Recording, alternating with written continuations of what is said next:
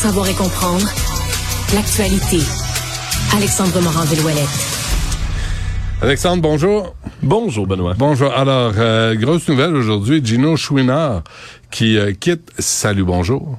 Hey, salut, bonjour, qui a animé pendant 16 saisons, en tout et partout, 21 saisons au total à TVA. Ça en fait beaucoup des matins à se lever très, très, très hein. tôt là, Mhm. pour Gino Chouinard. Ouais. Son contrat va se terminer en juin 2024, mais il a tenu quand même à l'annoncer ce matin parce qu'il veut prendre le temps quand même de faire le deuil de la grande famille de Salut Bonjour. hein. C'est un clan qui est Ben là, il y a un an et demi devant lui. Là. Je trouve que tu sais, c'est l'annoncer tôt un peu. Ça, Ouais. ça, ça enlève les surprises, mais ça nous donne le temps de lui acheter des bonbons. C'est ça, ça Hein, donne on le va lui envoyer des bonbons, des, des chocolats puis des fleurs. Exact, à toute l'équipe là quand même autour de lui aussi de lui euh, dire au revoir. Mais, méchant défi, hein, se lever aussitôt et avoir le sourire parce que c'est quelqu'un qui a vraiment une humeur égale, qui est sympathique. Euh, Ben oui. moi, moi, je le salue là parce que sincèrement, je serais pas capable de faire ça. Ben non, toi et moi, on est on est bon pour euh, pour se fâcher aussi en radio, être en colère contre des contre des nouvelles et autres. Gino qui se levait tous les matins Ouais. avec un sourire dans, dans le visage, c'est vraiment un exploit quand même. Hey, c'est plus de 10 000 entrevues qu'il a fait en tout et partout à Salut Bonjour, 3640 épisodes animés en direct en date d'aujourd'hui. Donc vraiment, là, c'est tout un exploit. ok, puis ok. c'est Il est pas mort. Il est pas mort. Il va, il va travailler ailleurs aussi. Là, on, on fera pas son, son, son buffet froid.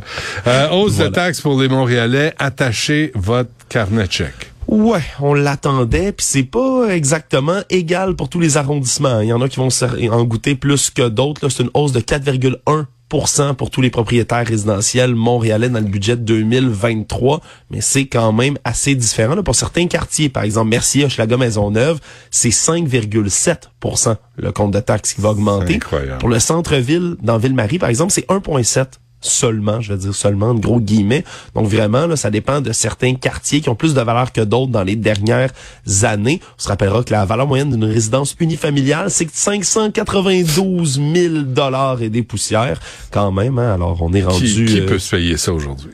Honnêtement, pas grand monde. Non, pas moi, en tout cas. Pas Non. moi. Je ne peux pas me payer ça. Euh, surtout que j'habite dans Mercier, Hochelaga, Maisonneuve, ce quartier qui est visé là, par une très haute... euh, C'est quoi ton hausse. adresse précise? Mon adresse à moi?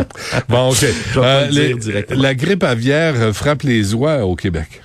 Ouais, des oies qui se sont rassemblées, là, particulièrement dans euh, en Montérégie, dans le coin de la rivière Richelieu. Et là, il y a des résidents qui voient des, dizaines, des dizaines, voire une cinquantaine d'oies mortes sur la rivière qui flottent un peu partout. Semble-t-il ce serait évidemment l'influenza aviaire H1N5 qui les frappe particulièrement. Le problème, c'est qu'ils se sont regroupés tout au même endroit parce qu'elles vont migrer vers la Caroline du Nord depuis l'Arctique, entre autres. Et comme elles se regroupent comme ça dans la région du Richelieu, ben elles propagent plus rapidement la maladie. Donc, il y en a beaucoup qui meurent. Mais c'est vraiment un rythme qui est assez alarmant de décès, qui vient inquiéter non seulement les résidents, mais aussi les experts qui se penchent sur la question. C'est rare autant de mortalité. Bon, et la banque Royal Bank of Canada qui met la main sur une autre banque. Quand on parle de transactions entre des banques, Benoît, non pas une simple transaction bancaire, c'est souvent des très gros montants qui sont en, en question. Et là, la RBC qui a annoncé donc acquérir, c'est la filiale canadienne du géant britannique HSBC pour 13,5 milliards de dollars. Donc tout ça payé en plus en comptant, hein, puis ça va leur permettre d'engranger les revenus qui sont générés par HSBC Canada à partir du 30 juin si tout fonctionne et tout est à valider par les autorités. Donc en date euh, du 30 septembre dernier, c'était quand même 4200 employés au Canada pour HSBC, 130 succursales, 134 milliards d'actifs. Donc ça va permettre aussi à la RBC d'aller œuvrer là, vraiment plus sur le terrain international. Est-ce que ça va faire augmenter le prix d'avoir le petit écusson RBC sur le gilet du Canadien? Ça, c'est une autre histoire, Benoît. Mhm. Ou il va y avoir des rabais sur les cartes de crédit. Je ne crois Ah. pas. Euh, coupe du Monde? Ouais, Coupe du Monde, euh, on, on a eu une, un match assez spectaculaire qui s'est malheureusement soldé là, par une défaite de 4 à 1 par, à la- aux mains du- de la Croatie là, pour le Canada.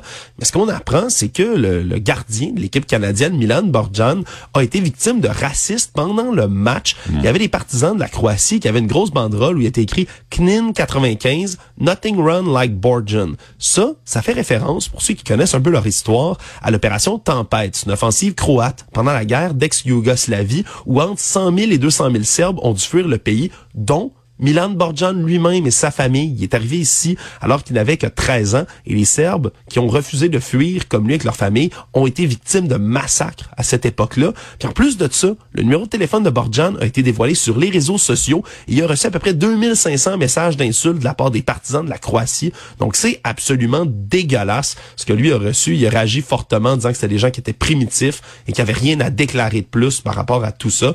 Mais vraiment, là, c'est assez regrettable qu'on voit comme ça du racisme à grande échelle de la part de partisans d'équipe de la Coupe du Monde. Pour un match de soccer, d'ailleurs. Ouais, qu'ils ont gagné 4 à 1. On pourrait être humble dans la victoire quand même. Ouais, mais on peut les emmerder aussi. Euh, Parfait. Alexandre, merci. À demain. Salut, Benoît.